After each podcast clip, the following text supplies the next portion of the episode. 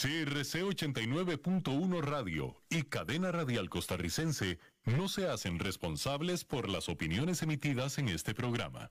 Transcomer, puesto de bolsa de comercio, presenta a las 5 con Alberto Padilla.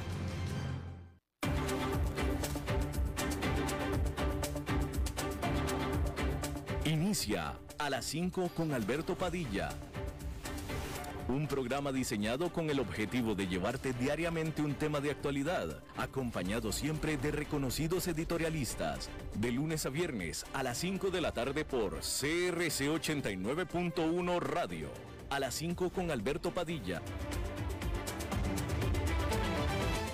Hola, ¿qué tal? Saludos, bienvenidos. Muchísimas gracias por estarnos acompañando. Gracias por estar ahí. Por favor, síganos en nuestras redes sociales, que también estamos eh, transmitiendo eh, en ellas.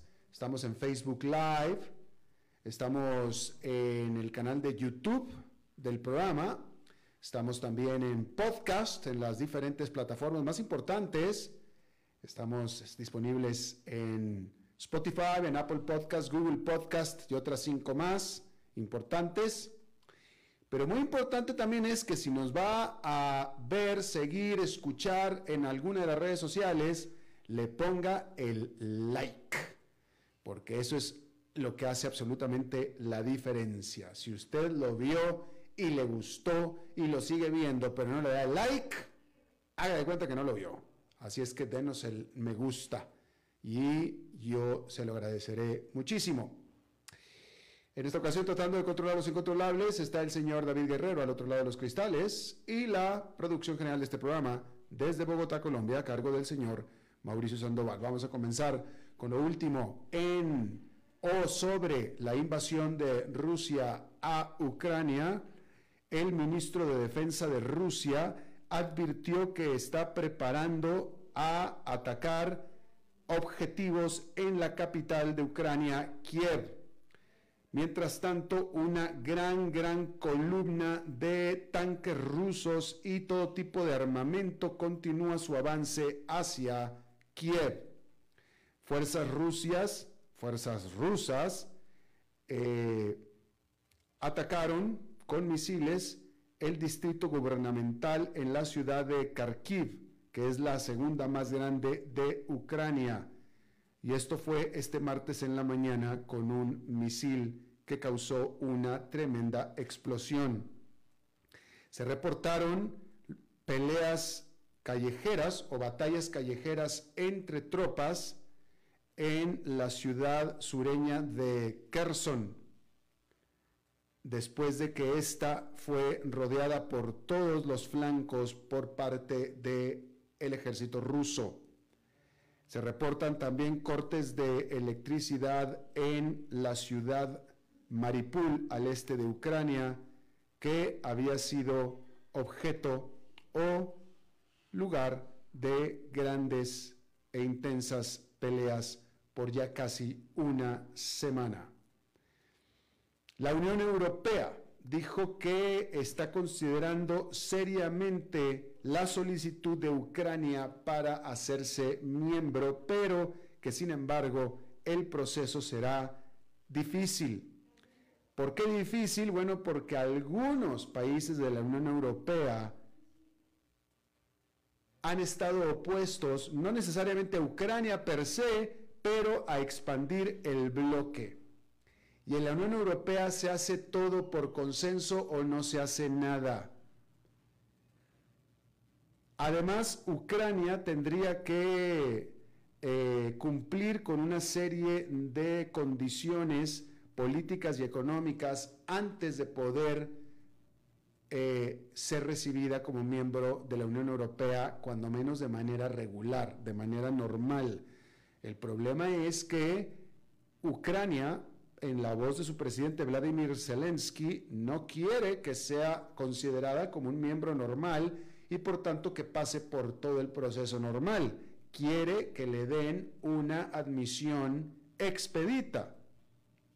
De hecho, Zelensky dijo que Ucrania, su país, está peleando por su misma sobrevivencia y les pidió a los líderes europeos que den una prueba de que ellos están con Ucrania. Ahí lo tiene usted. Y bueno, a pesar de que albergó a muchas de las tropas rusas que en este momento están invadiendo Ucrania, Alexander Lukashenko, el presidente de Bielorrusia, insistió en que sus propias fuerzas armadas de Bielorrusia no tomarán parte de la invasión como tal. Pero apenas el lunes, Lukashenko había sugerido que su país podría albergar armas nucleares rusas. Incluso más temprano, la inteligencia de Estados Unidos había advertido que Bielorrusia estaba o se disponía a atacar a Ucrania y calificó a Minsk, la capital de Bielorrusia, como una extensión del Kremlin. Probablemente la posición, el cambio de retórica de Lukashenko se, se deba a que los países occidentales también están extendiendo las sanciones a Bielorrusia. La Unión Europea dijo que prohibirá a las organizaciones de noticias propiedad del Estado ruso RT y Sputnik de todos los canales de toda la región de la Unión Europea. Estos canales, RT, que tiene un canal en español que probablemente usted pueda ver, por supuesto que también los tienen en inglés y en otro tipo de en otras lenguas más, para y se dirigen a audiencias internacionales. Bueno, pues fuera de la Unión Europea por completo. Mientras tanto, la empresa Meta, que es Facebook en realidad, y también YouTube, restringieron el acceso de estas medios de comunicación, que es RT y Sputnik, también para los usuarios de la Unión Europea. Mientras tanto, los reguladores de los medios de comunicación de la Gran Bretaña están investigando si acaso el canal de televisión de RT rompió con las reglas de transmisión. Pero sin embargo, hay miedos de que si la Gran Bretaña llega a bloquear o prohibir a RT, entonces Rusia vaya a expulsar de su país a los periodistas de la BBC. Y definitivamente es algo que no quiere la Gran Bretaña.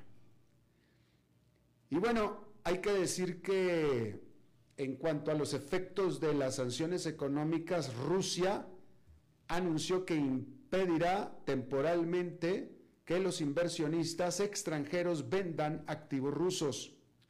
Pero el primer ministro ruso explicó que la decisión no es por represión o siquiera por protección, sino que es para garantizar que el inversionista esté tomando una decisión considerada y no impulsada por la presión política. O sea, es por su bien, por el bien del inversionista.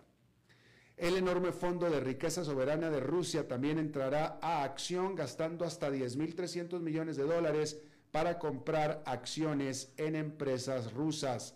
No está claro cómo podrá disponer de este dinero el fondo de riqueza soberana de Rusia si todos estos dineros están congelados. Y es que la realidad es que las autoridades rusas se apresuran a responder a las sanciones cada vez más duras impuestas por las naciones occidentales desde que Moscú invadió Ucrania el jueves pasado. Las medidas van desde restricciones a la capacidad del Banco Central para utilizar sus reservas de oro y divisas, hasta la exclusión de los grandes bancos rusos del sistema financiero internacional. Las compañías globales que han operado en Rusia durante décadas han dicho que detendrán las inversiones, incluidas las gigantes petroleras BP y Shell, accionistas respectivamente de la principal compañía energética de Rusia, Rosneft, y la planta de gas natural licuado Skalin, Sakhalin, Sakhalin 2. El primer ministro de Rusia dijo que el país estaba abierto al diálogo con inversionistas de mentalidad constructiva y que esperamos que quienes invirtieron en nuestro país puedan seguir trabajando aquí por más tiempo. El martes, el tesorero del estado de Connecticut de la Unión Americana dijo que ordenaría a los fondos de pensiones estatales vender activos rusos por razones morales y para reducir el riesgo de inversión en los fondos de jubilación estatales por un valor de más de 47 mil millones de dólares. Rusia llama a su invasión en Ucrania una operación especial diseñada no para ocupar territorio, sino para destituir las capacidades militares de su vecino del sur y capturar a lo que considera nacionalistas peligrosos. El Instituto de Finanzas Internacionales, que es un grupo comercial que representa a los grandes bancos, ha advertido que es muy probable que Rusia incumpla sus deudas externas. Mientras tanto, este martes, el maltrecho mercado de valores de Moscú estuvo cerrado por segundo día consecutivo, por lo que, por más que se quisiera, es imposible rematar acciones rusas. Y bueno, las filas en los cajeros automáticos serpenteaban por las aceras y alrededores de los edificios en Moscú y en los bancos rusos en Europa, mientras los depositantes se apresuraban a retirar efectivo. Sberbank Europe, que es propiedad del Sberbank estatal de Rusia, dijo que ha experimentado salidas significativas de depósitos en muy poco tiempo. El Banco Central de Rusia más que duplicó su tasa de interés clave del 9,5% a un sorprendente nivel del 20% en un intento por estabilizar al rublo que se desplomó hasta un 30% frente al dólar para un mínimo histórico, llegando a cotizar a 119 rublos por dólar. La moneda recortó algunas ganancias más tarde en el día, pero aún cotizaba un 20% por debajo del cierre del mercado anterior en 105 rublos a media mañana en este continente. El rublo se ha devaluado un 28% en lo que va del año. El Banco Central también introdujo algunos controles de capital para limitar la cantidad de dinero que podía salir del país, ya que su gobernadora, Elvira Naviolina, dijo que las sanciones le habían impedido vender su moneda extranjera para apuntalar el hundimiento del rublo. Expertos afirman que se trata de una corrida bancaria en toda regla que ya está en marcha, pero que ha sido contenida es decir, que no ha sido peor por los controles de capital que ha implementado el Banco Central. Estos controles de capital significan, por ejemplo, que el enorme fondo de pensiones de Noruega, que ha dicho que se deshará de sus participaciones en Rusia, no puede venderlas a cambio de moneda extranjera. Sin embargo, la historia indica que los controles de capital funcionan en la práctica solo temporalmente. La Comisión Europea anunció una serie de sanciones que en efecto paralizan los activos del Banco Central de Rusia. La presidenta de la Comisión Europea, Ursula von der Leyen, en un comunicado el domingo, dijo que esto congelará sus transacciones y hará imposible que el Banco Central liquide sus activos. Esto es importante porque la acumulación masiva de reservas de divisas por parte del Banco Central ruso de aproximadamente 630 mil millones de dólares, que es un nivel más alto jamás visto, se consideró como un amortiguador contra las sanciones y las consiguientes pérdidas en los ingresos por exportaciones. Es decir, hubieran sido un muy buen amortiguador contra las sanciones y las consiguientes pérdidas en los ingresos por las exportaciones, pero sin embargo, con la congelación planificada de esos activos, Rusia no puede venderlos por euros o por dólares para apuntalar al rublo que se hunde. Y por supuesto, y tristemente, el impacto lo sentirán más severamente los pobladores de Rusia, la población quienes han visto caer precipitadamente el valor de sus ahorros y salarios en solo unos pocos días. Y los analistas esperan que haya más dolor por venir ante la incapacidad del Banco Central de intervenir para dar liquidez a su mercado. Y bueno, cada vez más empresas no quieren nada que ver con Rusia. BP fue noticia siendo la primera en anunciar que no quería ya nada que ver con Rusia. Pero a medida que aumentan los riesgos para la reputación corporativa y los desafíos operativos, más empresas están tomando decisiones similares. Shell, el gigante petrolero con sede en el Reino Unido, dijo el lunes que abandonará sus empresas conjuntas con, la rusa Gazprom, citando un acto sin sentido de agresión militar que amenaza la seguridad europea. Aberdeen que es el administrador de inversiones escocés, dijo el martes que no invertirá en Rusia o Bielorrusia en el futuro previsible.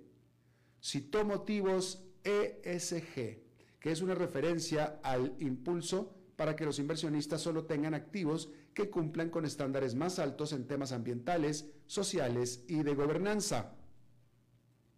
Disney el principal estudio de cine de Hollywood está pausando el estreno de sus películas en Rusia, incluida la próxima Turning Red de Pixar, que esperemos que no sea mayor problema para los rusos.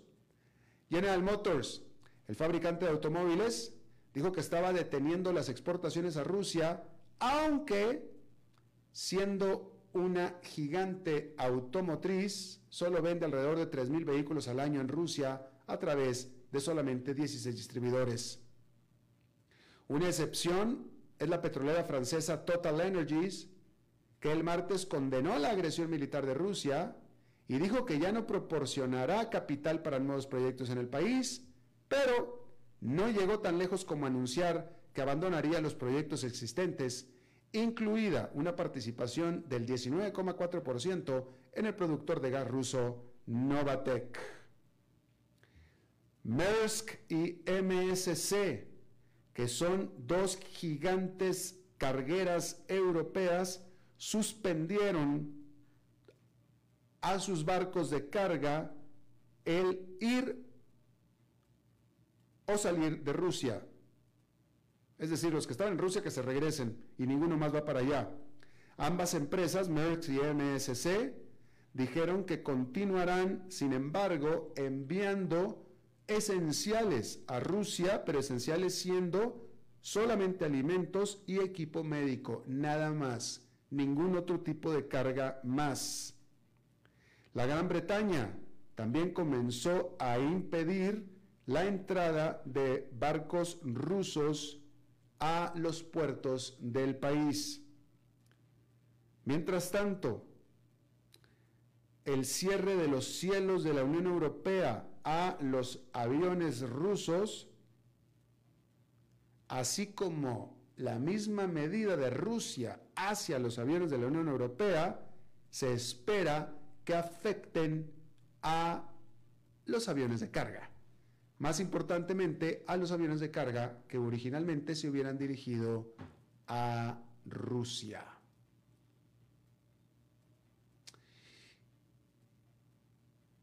Y bueno, en el mundo, mientras tanto, se está llevando a cabo una búsqueda de barriles de crudo de sustitución a medida que las sanciones están golpeando a Rusia, que es el segundo exportador más grande del mundo, luego de su invasión de Ucrania.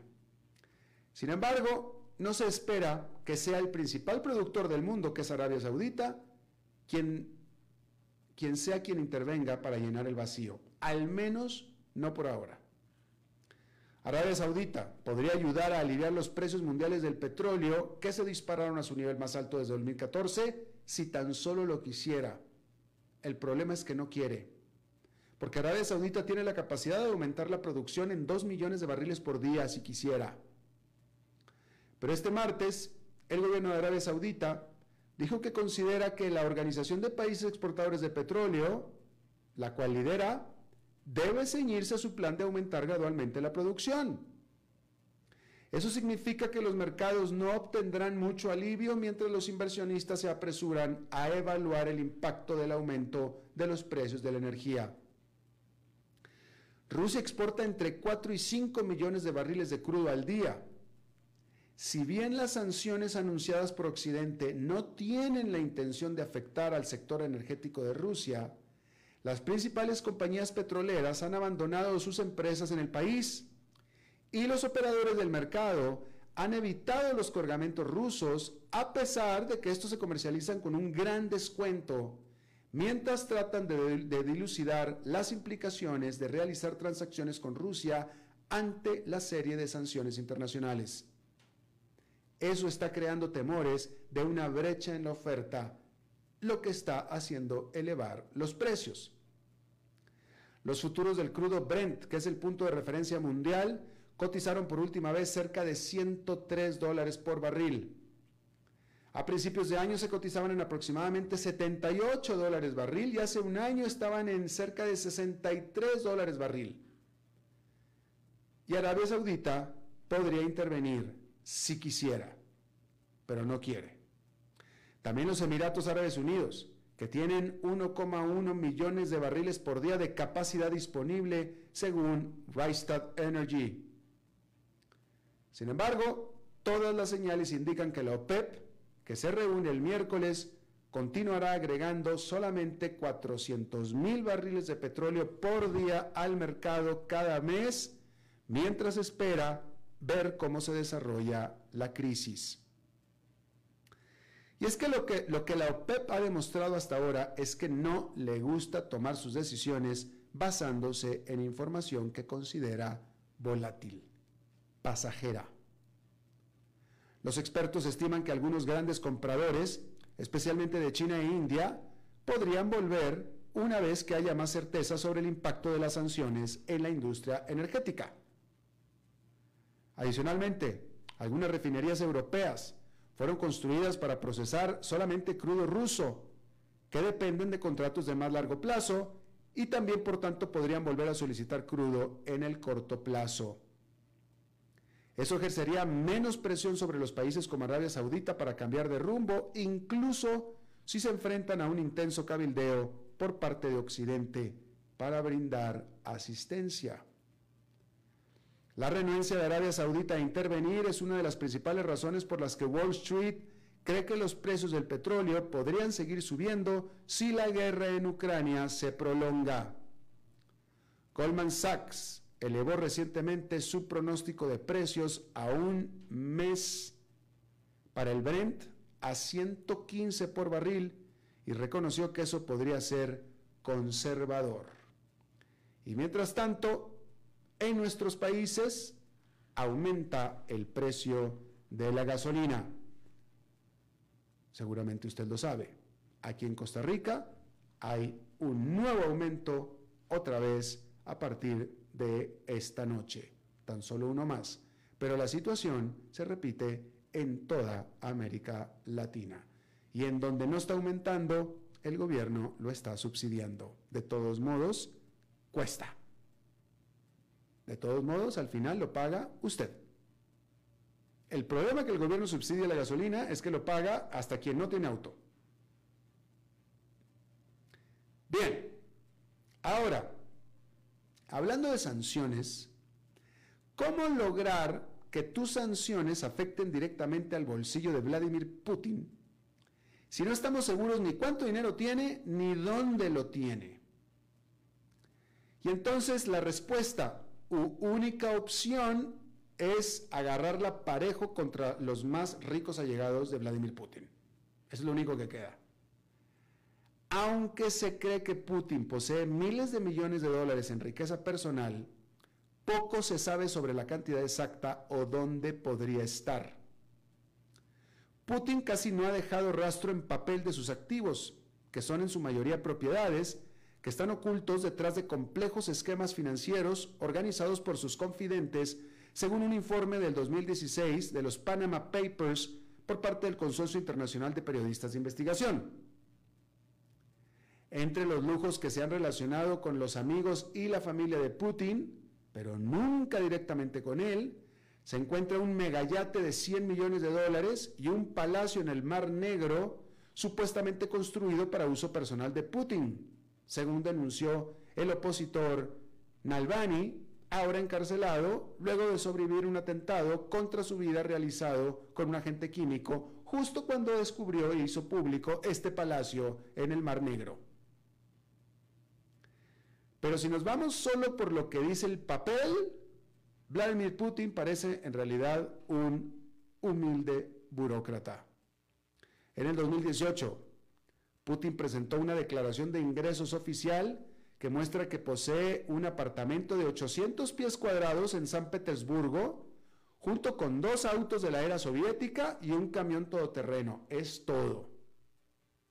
El Kremlin dice que los ingresos anuales de Vladimir Putin son de unos 140 mil dólares, que es una cifra que no es inmodesta en Rusia, aunque difícilmente podría mantener a Putin luciendo su rotación de relojes de lujo que usualmente luce.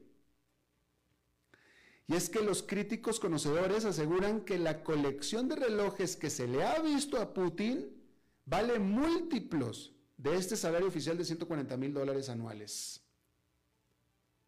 La revista Forbes, que considera como parte de su misión principal investigar las fortunas personales de la élite mundial, dijo que averiguar el patrimonio neto de Putin es probablemente el acertijo más difícil de resolver en la búsqueda de riqueza en el mundo.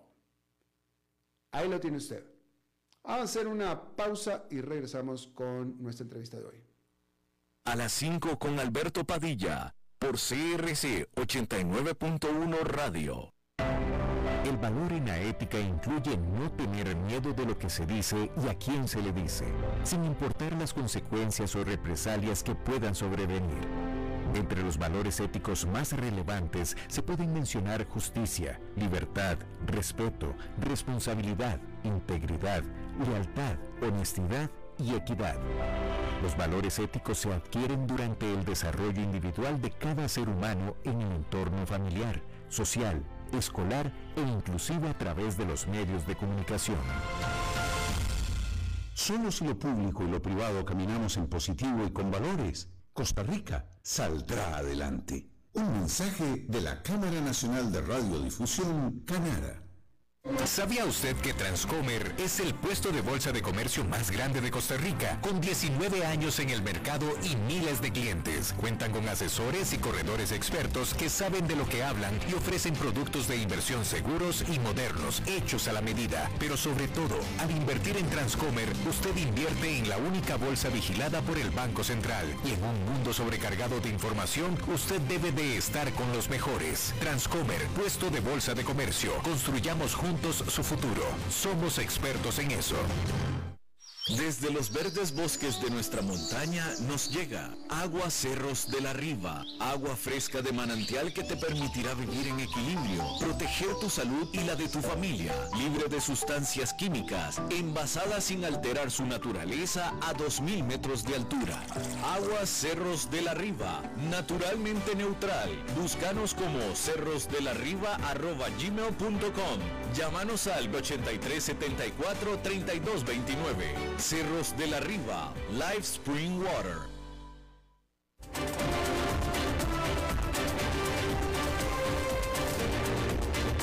Seguimos escuchando a las 5 con Alberto Padilla.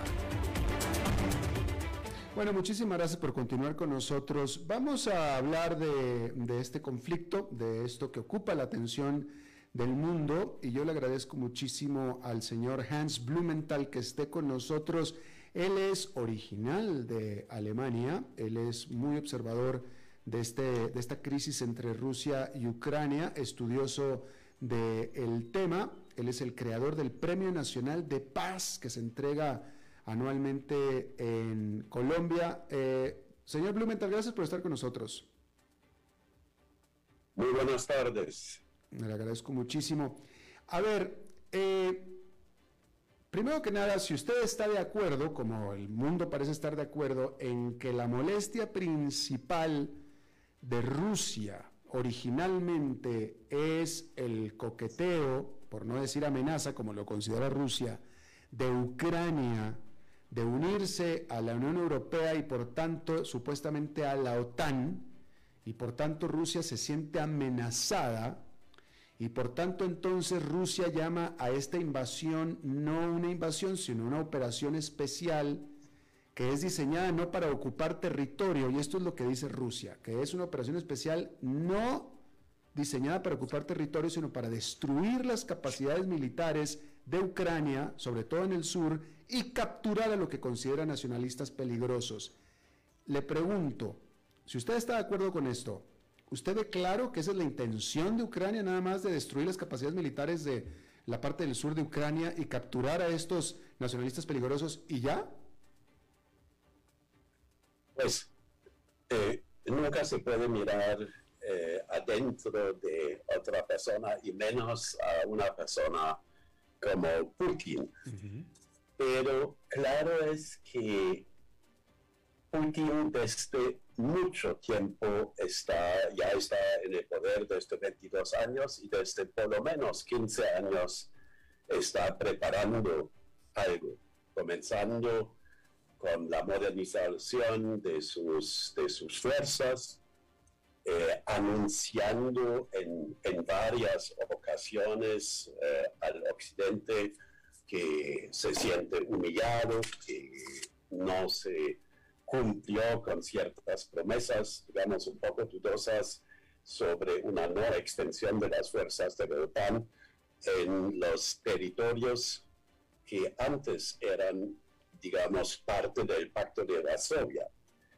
También preparó eh, casi invisiblemente para no expertos, eh, entre no eh, las fuerzas y toda esta logística para agresiones en Libia, en, la, República, eh, teóricamente República de África Central, en eh, Siria, que todo el mundo sabe.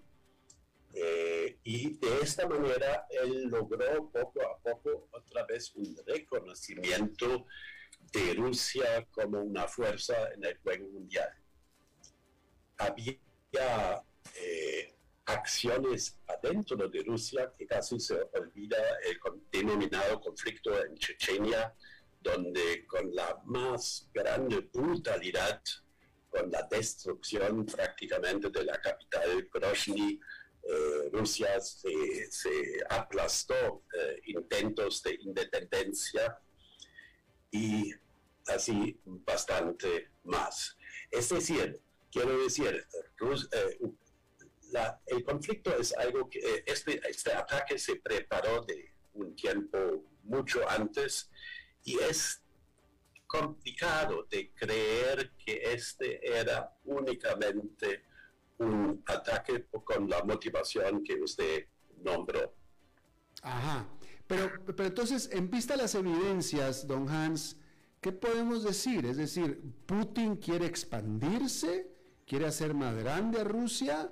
O efectivamente son acciones para defenderse, porque se siente atacada? Putin de pronto no quiere expandir eh, de una manera, digamos, que él, que, que, que la Ucrania y Belarus se vuelven parte del territorio, pero sí expandir en el sentido de establecer un gobierno títere que depende completamente y actúa según las órdenes del Kremlin. Pero en todo caso tendría que ser un gobierno dictatorial en el sentido de antidemocrático, porque ya Putin había intentado hacer eso con eh, eh, algún presidente en Ucrania que lo votaron fuera. Los ucranianos no quieren a un presidente impuesto por Vladimir Putin y votaron al actual presidente Zelensky pro Unión Europea, porque eso es lo que los ucranianos tienen. O sea, eh, lo que estoy cuestionando es la eh, duración, la perdurabilidad de las acciones de Putin en el tiempo.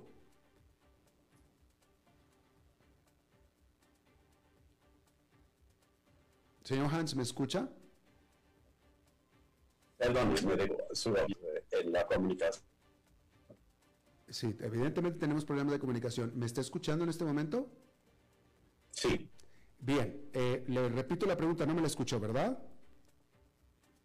No, muy bien. Ok, le vuelvo, le, vuelvo, le, replanteo la pregunta. Eh, estaba yo preguntándome, eh, me queda claro y creo que es consenso que Putin desearía y quisiera un gobierno prorruso en Ucrania. eso es lo que le caería mejor. Pero ya lo intentó una vez, ya, ya, ya Putin puso un presidente prorruso, el cual los ucranianos lo corrieron, lo votaron fuera democráticamente y trajeron a Zelensky pro Unión Europea porque eso es lo que aparentemente el pueblo ucraniano quiere. Entonces mi pregunta es sobre la durabilidad, sobre la perdurabilidad de eh, un movimiento de Putin para poner un gobierno amigable en Ucrania. ¿Cuánto tiempo puede durar eso? No, tiene toda la razón. Eh, probablemente en sus explicaciones Putin declaró a la eh, Ucrania, como un territorio. No habló de un país, sino de un territorio eh, con un presidente actualmente nazi y drogadicto y todo esto. Y en la historia no se debe olvidar al comienzo, cuando la, la, Unión Soviética se acabó, cuando había la unificación de Alemania y eh, la Ucrania era un, después se independizó en 92 y era con gobiernos muy, muy orientados hacia Rusia. Este cambió poco a poco porque se podía ver que los países vecinos como Polonia, Hungría, eh, la República Checa, ahora Eslovaquia, y, Chequia, eh, progresaron, se volvieron poco a poco más prósperos, tenían más libertades, mientras los países vecinos al norte como Belarus o en la propia, eh, en propia Rusia no había este avance. De esta manera, las nuevas generaciones de, países de Ucrania eh, se reorientaron poco a poco más hacia el occidente. Y esta era una decisión de la gente, era un sentimiento, hasta un cambio, y hay investigaciones sobre esta encuesta, un cambio en las actitudes de la población, por lo menos y muy fuerte en el occidente del país, Ucrania, un poco menos en el, en el eh, eh, oriente, que Putin parece no quería aceptar o no lo realizó. Putin publicó hace unos meses un, un famoso artículo largo, no sé si nadie sabe si él lo escribió, otros lo escribieron, una mezcla en el cual él sencillamente niega a la Ucrania su derecho de existencia. Lo describe como parte eh, eterno de y unido prácticamente dos pueblos que eran uno, Ucrania y, Rusia. Y yo creo esta visión lo domina, es realmente su visión, no es eh, un elemento táctico o es táctico en, este, en la legitimación del conflicto. Claro, claro. Eh, eh, sí, entonces aparentemente por lo que usted nos está diciendo y efectivamente de acuerdo a las señales que da Putin, eh, Putin no considera a Ucrania ni siquiera como país independiente. Pero pero vuelvo a lo mismo, estoy tratando de, bueno, usted, usted, muy, muy, claramente dijo al principio que no podemos meternos en la cabeza de nadie, mucho menos en la de Putin, pero si, la, si el temor de Putin es que sentía a Ucrania como una nación enemiga, una nación volteada hacia la OTAN, volteada hacia la Unión Europea, y por tanto no quería que perteneciera a la OTAN y no quería que le pusieran misiles, etcétera, cosa que Ucrania ya había asegurado que no haría. Ucrania dijo que no iba a permitir misiles en su país.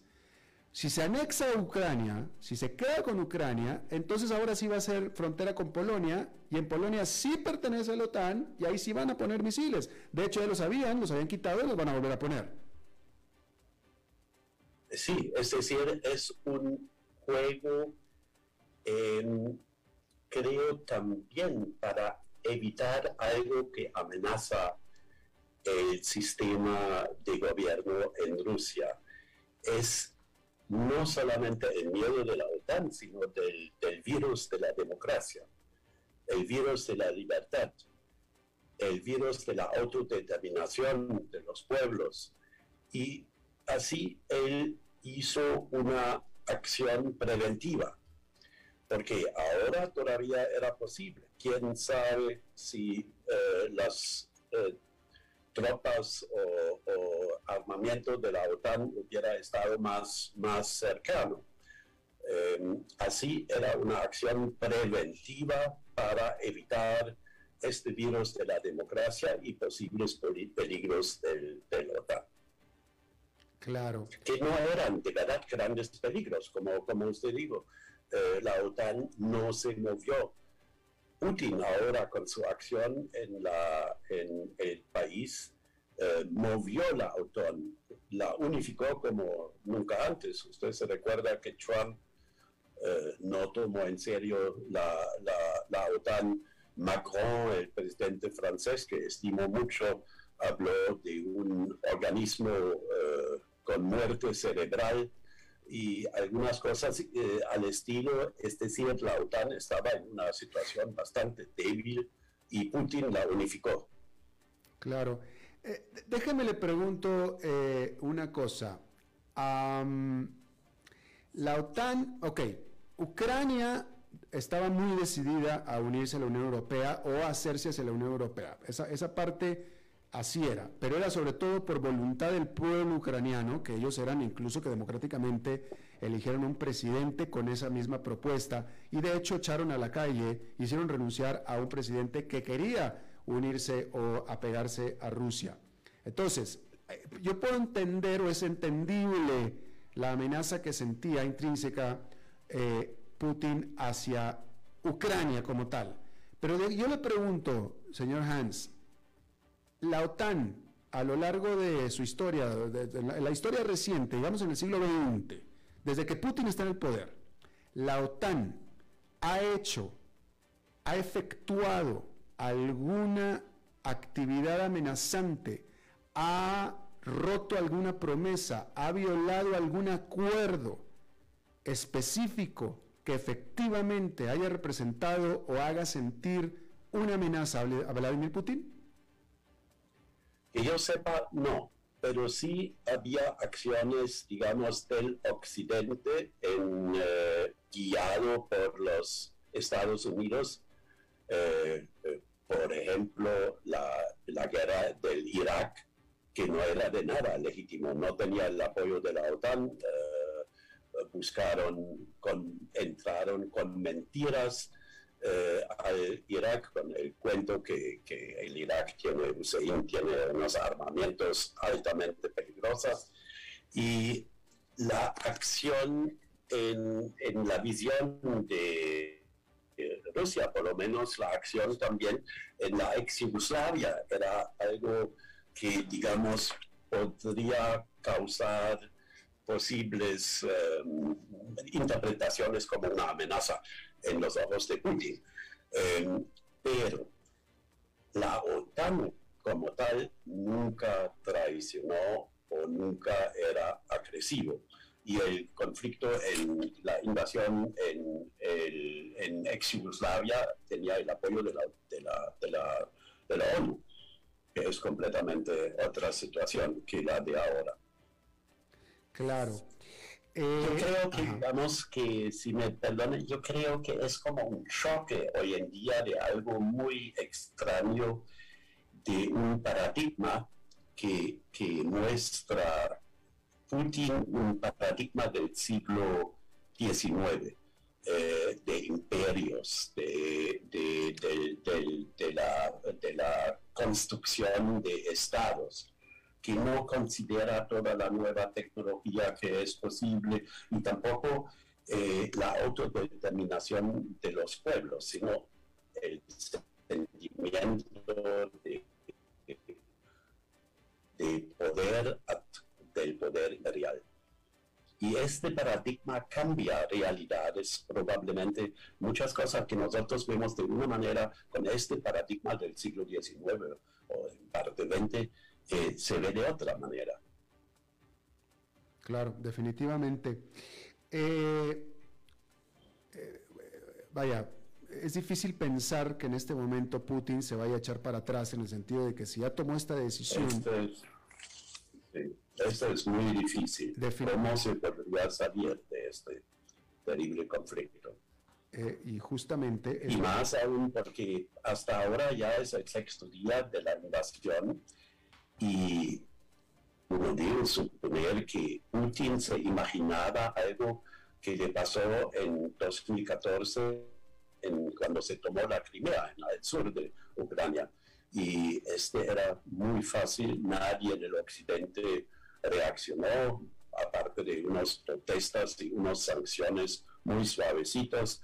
Eh, y la población no era realmente hostil. Mucha, mucha gente eh, pues, recibió a, los rusos de una manera casi positiva. Además, porque hay muchos rusos, mucho más rusos en la Crimea que hoy en día en, en, la, eh, en Ucrania.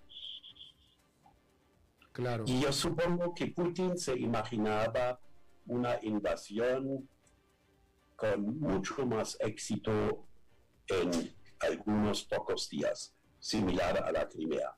Y este no pasó. Eh, extrañamente, además parece que había varios errores por parte de, las fuerzas aéreas de, eh, de Putin o de Rusia. Eh, además, la población claramente se defiende, defiende su país y algo que Putin en todo caso o cualquier ejército quiere evitar, posibles luchas en las, en las grandes ciudades donde eh, es muy posible de, desde el anónimo y desde eh, lo oscuro atacar a, las fuerzas eh, de ocupación. Este sin duda se quería evitar y parece que ahora este va a llegar.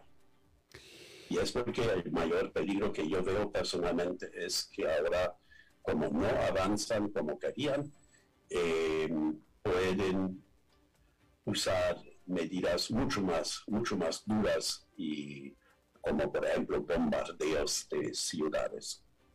Claro, claro. Ah, ¿Usted cree que es posible? Eh, a, mí me parece, eh, eh, aquí esta este es mi, mi, opinión, a mí me parece que las sanciones económicas impuestas sobre Rusia a solamente unos cuantos días, porque las más duras de ellas se presentaron apenas el fin de semana, están teniendo efectos muy, muy severos sobre la población rusa. Yo creo que están teniendo efectos hasta este momento más severos de lo que se pensaba hasta este momento. Suponiendo que efectivamente se desate una crisis financiera y económica en Rusia, eh, que afecte como está afectando hasta este momento a los rusos y, etcétera, eh, y, y, que aumente, vaya, bueno, yo le voy a preguntar a usted si eso aumentará o no la popularidad de, Vladimir Putin, pero la pregunta es, ¿esto pudiera de alguna manera llegar a disuadir a Putin para salirse de, de Ucrania?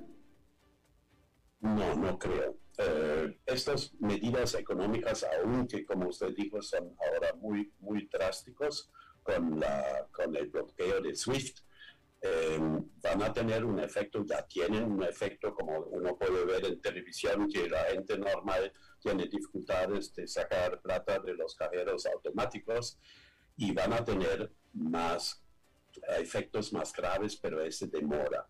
Eh, parece como se podía leer que Putin se preparó también en el campo económico. Eh, claramente para un conflicto al estilo y ellos pueden aguantar bastante tiempo.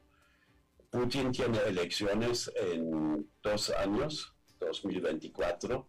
Claro, las elecciones no son eh, tan democráticas, pero son elecciones y es importante que él no, no pierde eh, su cara de una manera tan, tan visible como sería un retiro sin eh, realmente algunos logros. Por ende, la opción que se retiran, que las tropas se retiran sin mayores éxitos y sin algunos eh, logros es casi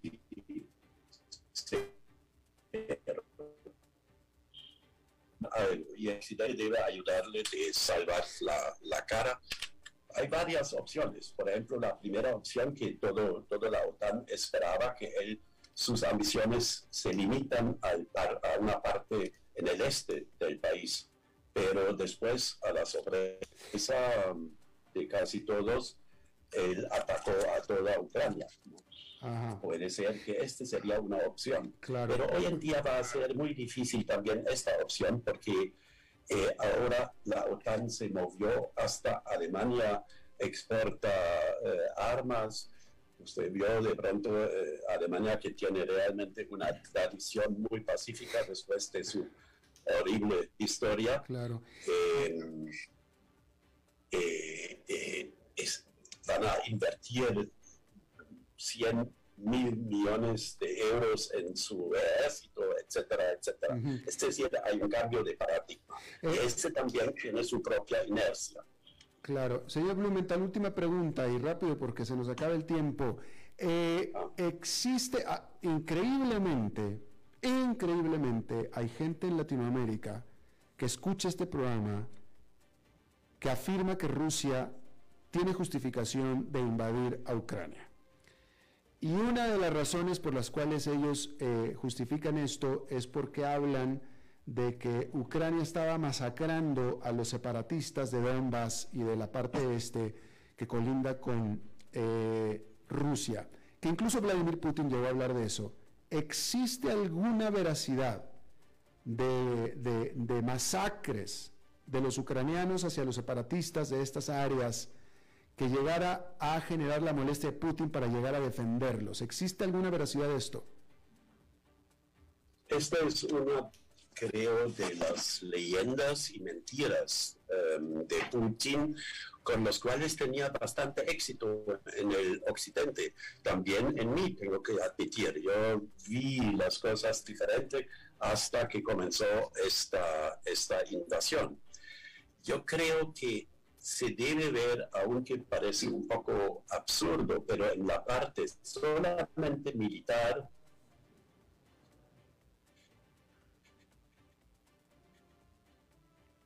eh, actúa con los tres años cuando comenzó a preparar su primer ataque y esta era la invasión en un país muy débil, Polonia. ¿no?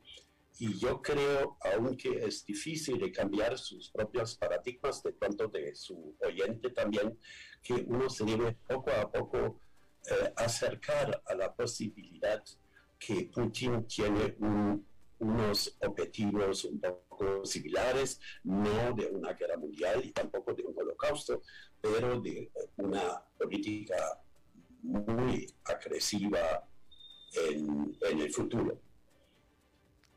Según sus posibilidades, lógicamente. Y las posibilidades de Putin no son tan enormes. Las posibilidades de Rusia no son las posibilidades que tenía en, ese tiempo eh, Alemania. Claro. Felizmente. Así es. Don Hans Blumenthal, observador de eh, este conflicto en Ucrania y en Rusia, creador del Premio Nacional de Paz que se entrega en Colombia anualmente yo le agradezco muchísimo que haya charlado con nosotros esta tarde. Le agradezco mucho a usted. Gracias. Bien, eso es todo lo que tenemos por esta emisión. Muchísimas gracias por habernos acompañado. Espero que termine su día en buena nota, en buen tono y nos reencontramos en 23, en 23 horas. Que la pase muy bien.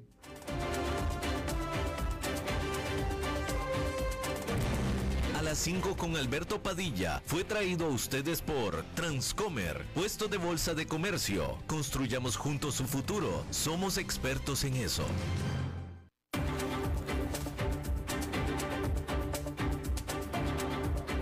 Concluye a las 5 con Alberto Padilla. Un programa diseñado con el objetivo de llevarte diariamente un tema de actualidad, acompañado siempre de reconocidos editorialistas, de lunes a viernes a las 5 de la tarde por CRC 89.1 Radio, a las 5 con Alberto Padilla.